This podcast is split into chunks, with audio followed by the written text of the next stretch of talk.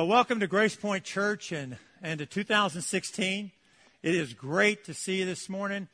Uh, my name is Randy Willis. I'm an assistant pastor here at Grace Point.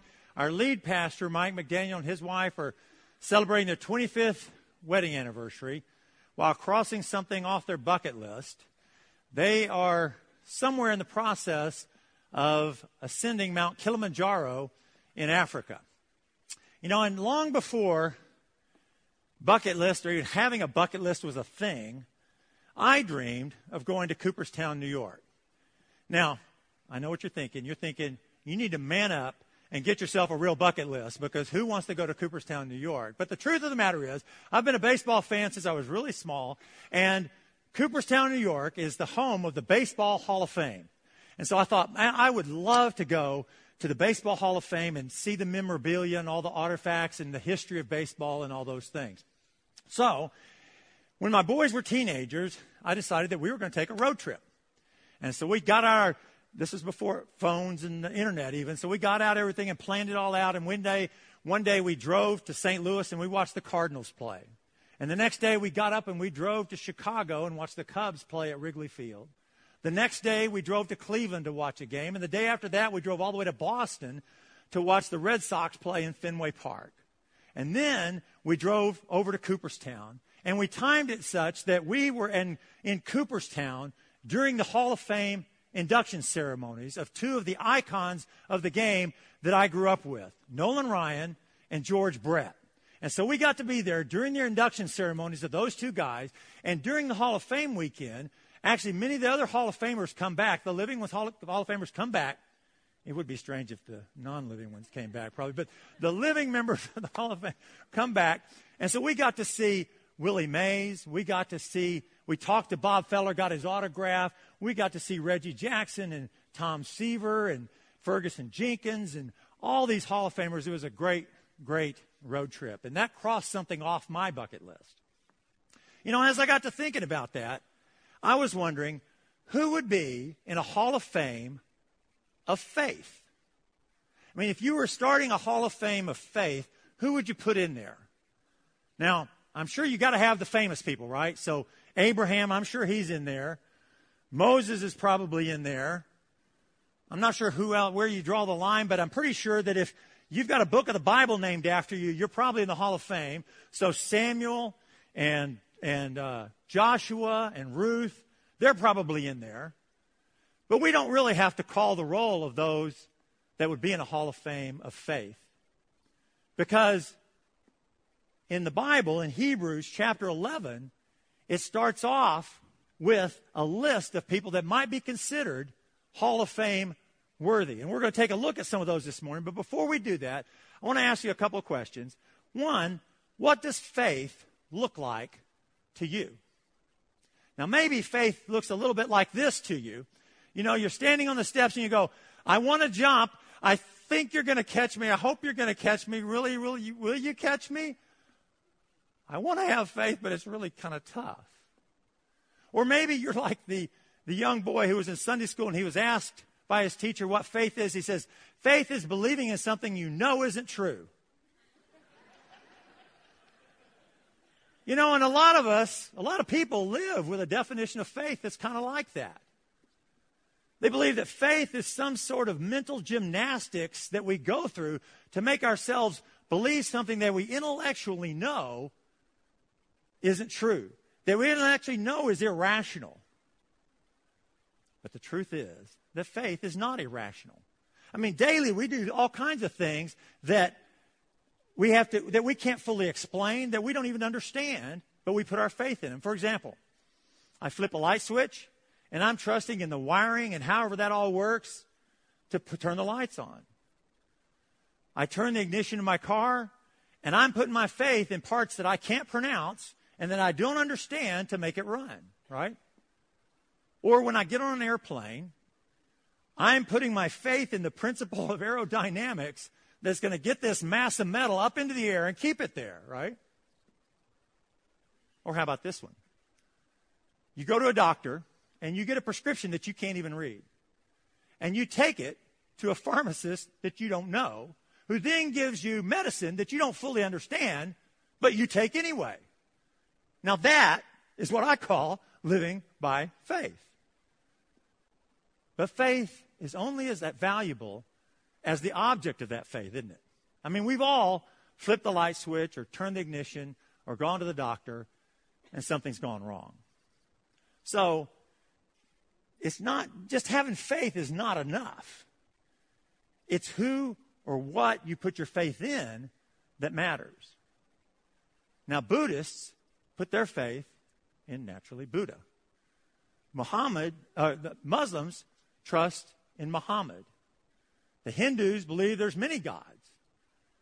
Even an atheist has put their faith in the idea that there is no God. Now, for me, it's really quite simple.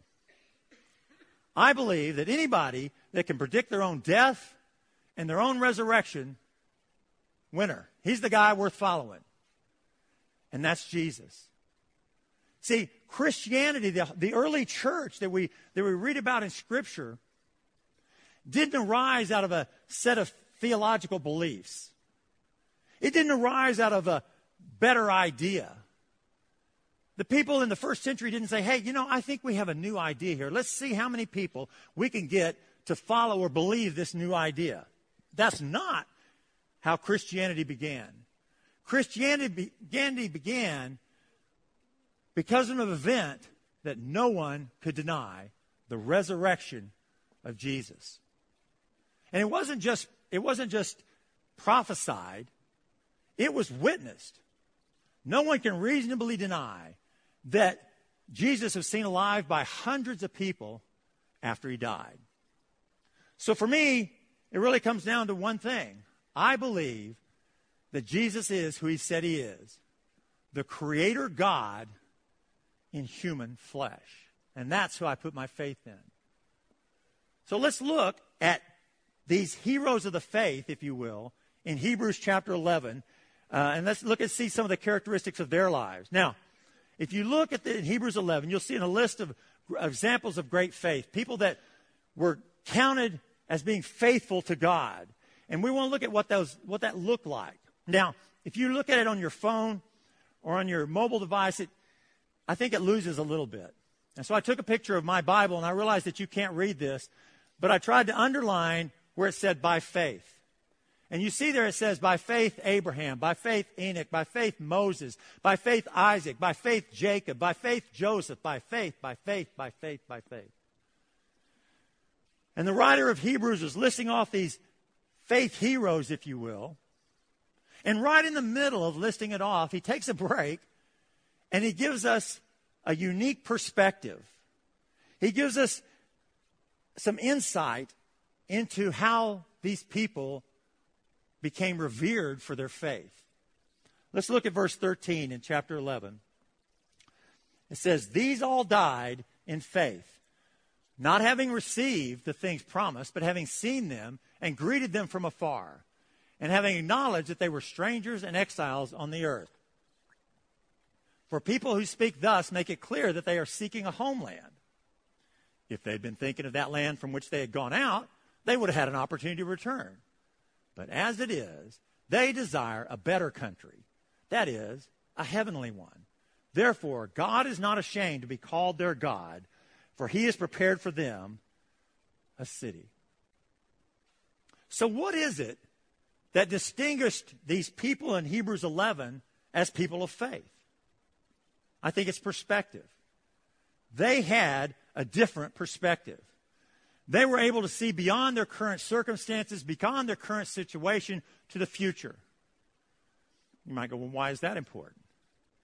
I believe that God calls his followers to live with a different perspective, a perspective that embraces eternity. And I want to examine the lives of some of these, of these heroes of the faith, because I believe what we're going to discover is that their faith and their perspective is, in, is within the grasp of every one of us. We too can live with a heroic faith. So here's a couple of principles. Heroic faith knows that this life is not all there is. Heroic faith knows that this life is not all there is, and it lives like it. Look at verse thirteen again. It says, all these died in faith without, rece- without receiving the tangible fulfillment of God's promises, only having seen them and having welcomed them from a distance. If you were honest, in your most vulnerable of moments, have you had ever said to yourself, there has got to be more to life than this? Are, are we just born and then we live for a while and then we die? Is, is this all there is? Bernard Levin was an English columnist, non-religious guy, and he said this: countries like ours are full of people who have all the material comforts they desire, together with such non-material blessings as a happy family, and yet lead lives of quiet and at times noisy desperation, understanding nothing but the fact that there is a hole inside of them, and that however much food and drink they pour into it, however many motor cars and television sets they stuff it with, however many well-balanced children and loyal friends they parade around the edges of it, it aches. If this resonates with you at all, I encourage you to lean in, because this one idea may be the reason that you're here today. Solomon, who's the wisest man that ever lived, said that God has set eternity in the human heart. And that's why there are so many belief systems, so many religions, so many faith systems. It's because intuitively know, we know that there's got to be more to life than this. Now I want you to imagine with me that this rope represents time. From the beginning all the way to eternity.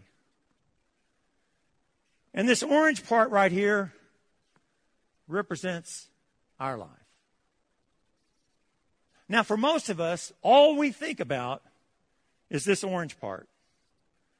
We think about yesterday and today, and maybe we think a little bit about tomorrow.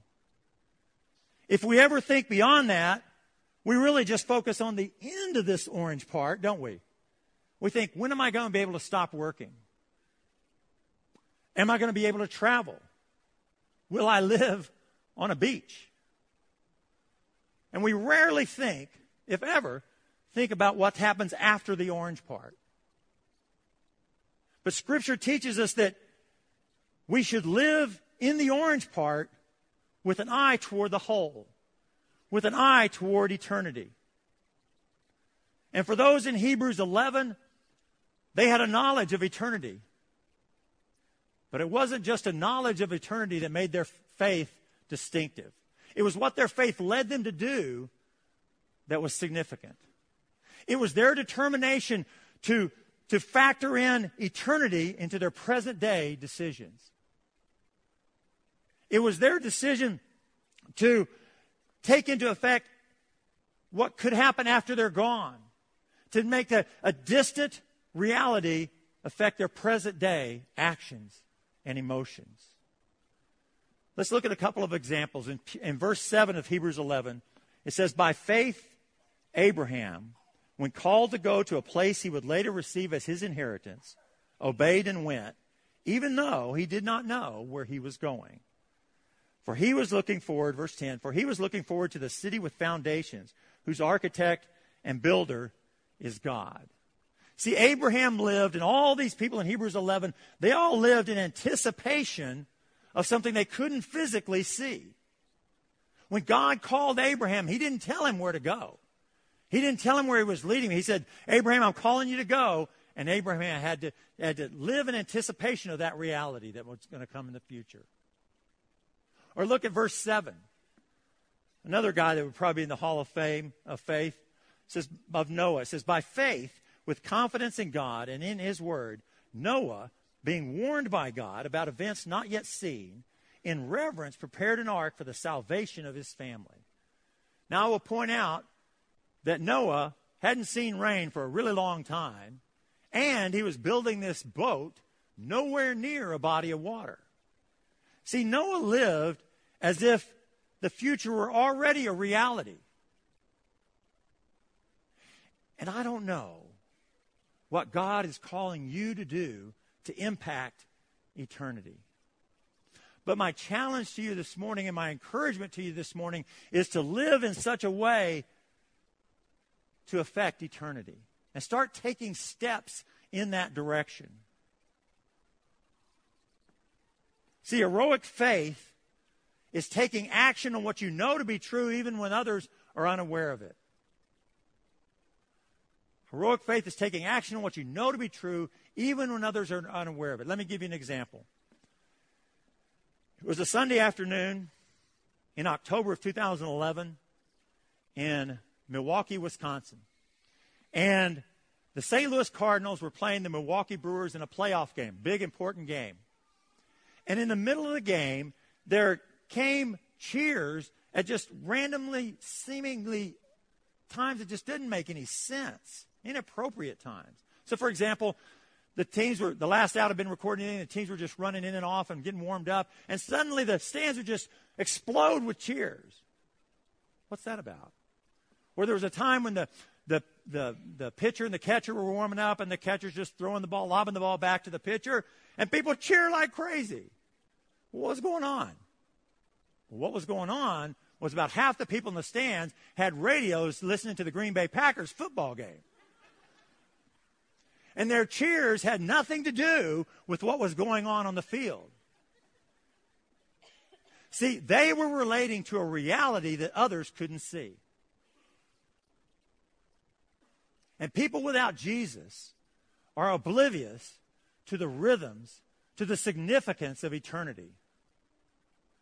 But those that live by faith are attuned to God's frequency, and they will see and hear things that others cannot, and they will adjust their lives accordingly.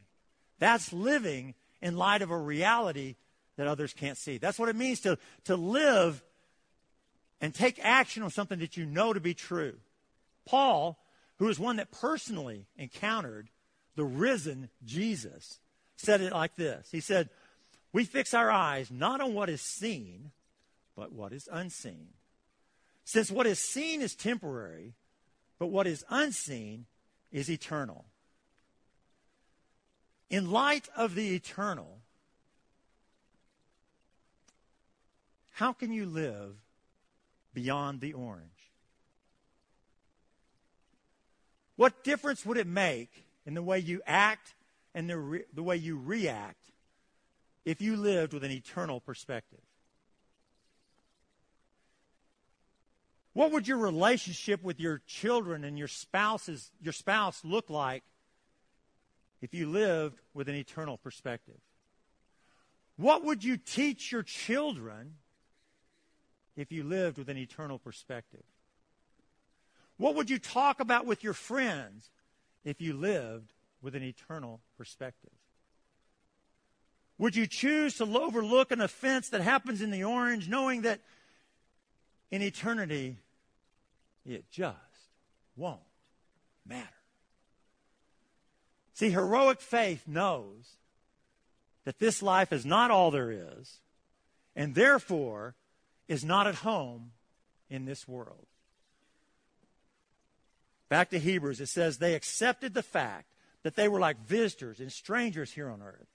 And when people accept something like that, they show that they're waiting for a country that will be their own. But they were waiting for a better country, a heavenly country. See, these people in Hebrews eleven, they lived with a perspective that extended far beyond their own life. Let's look at one of these other guys, Moses, verse twenty-four.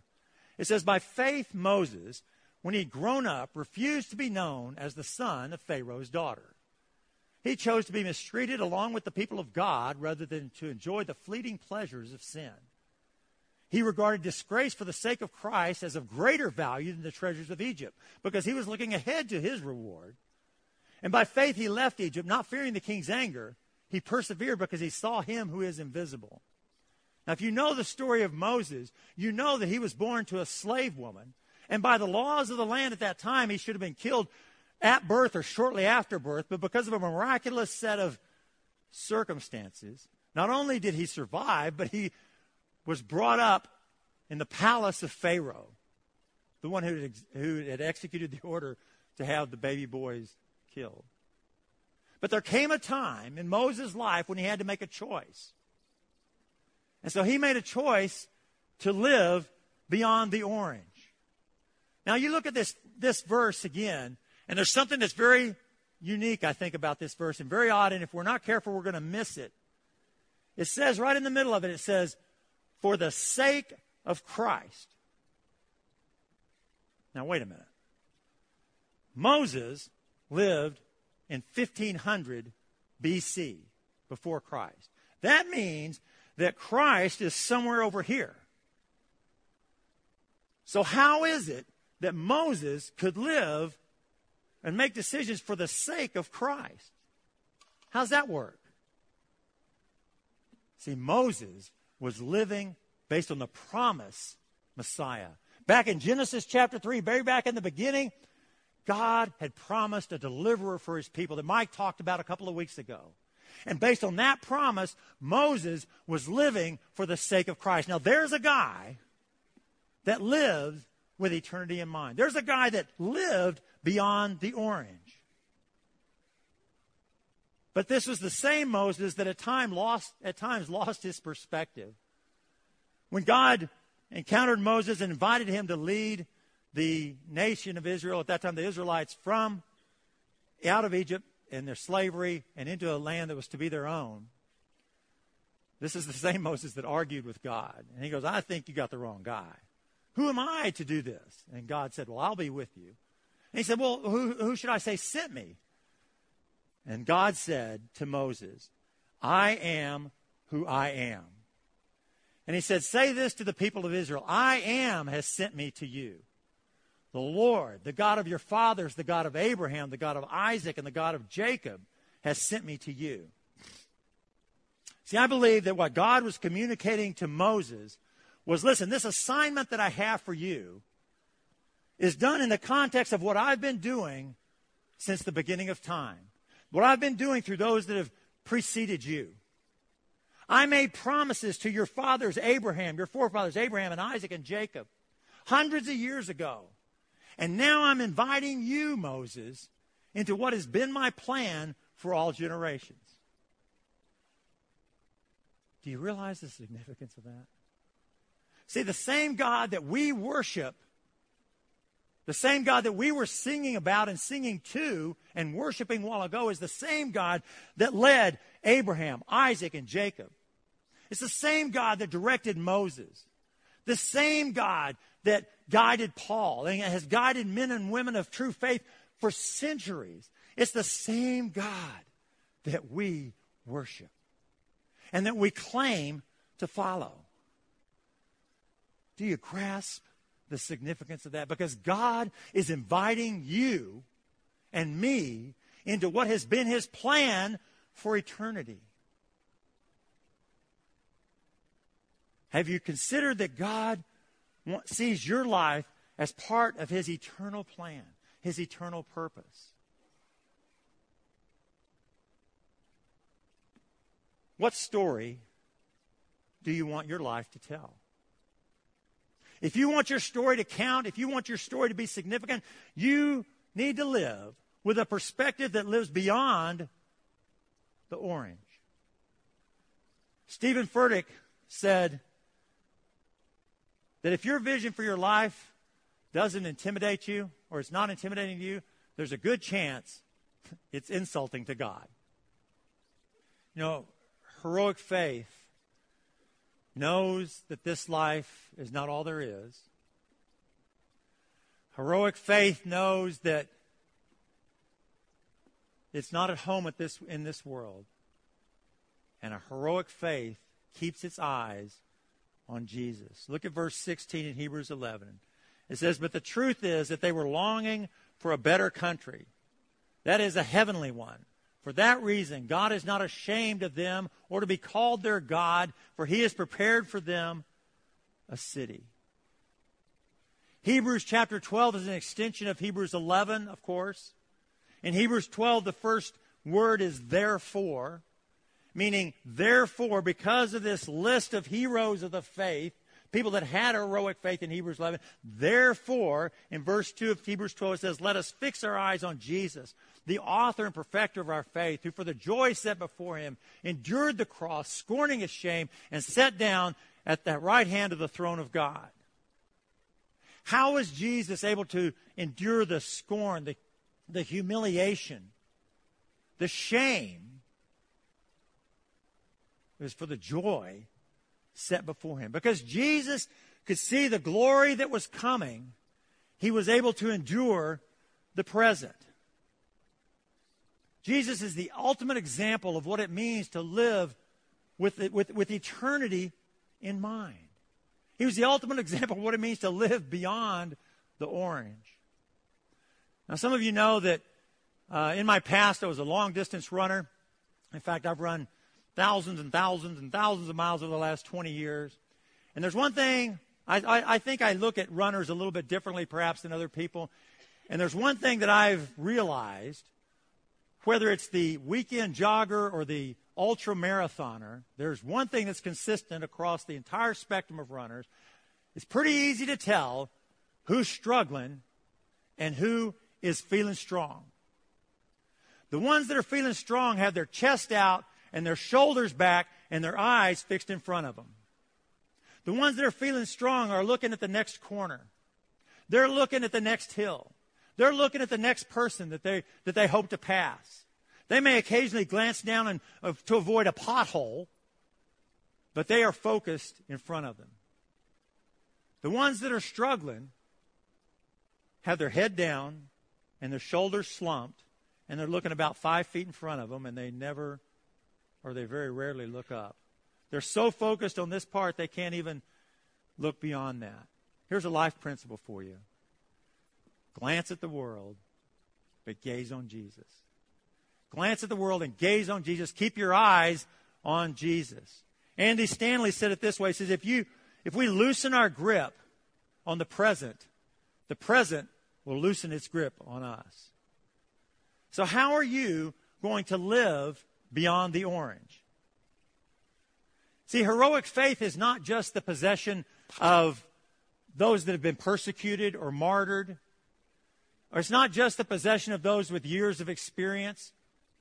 Heroic faith is modeled by all believers that can look beyond their present circumstances, beyond their present situation, to what is to come.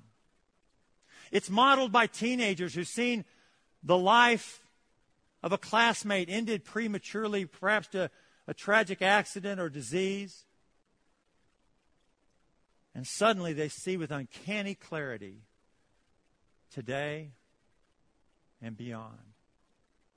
Heroic faith is modeled by a couple who loses a child and experiences a whole new dimension of depth of God's presence and God's comfort.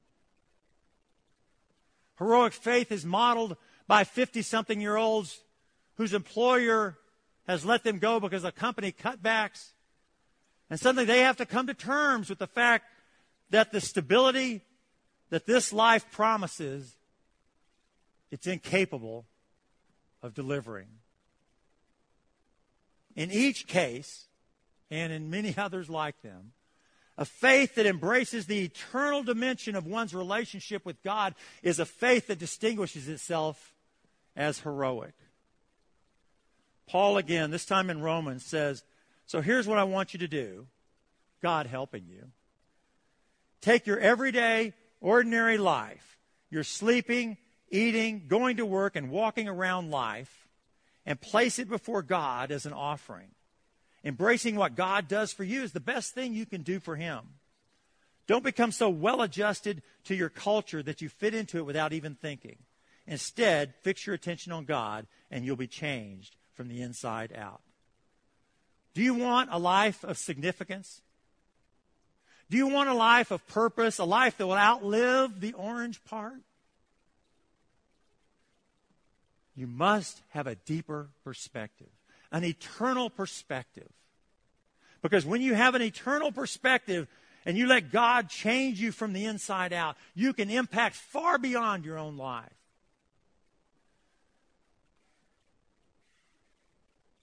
What impact will living beyond the orange with an eternal perspective have on your family, on your work, on your world?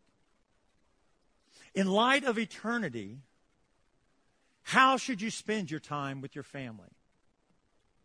In light of eternity, how should you use the place where God has placed you to work to make a lasting impact? In light of eternity, how should you pray and give and go to impact eternity? So the question is this: what will you do in two thousand sixteen to make an eternal difference? What will you do, starting this week, what will you do to live beyond the orange? I'm going to ask you to bow your heads and close your eyes.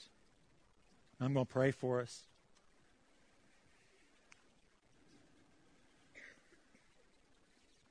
Father God,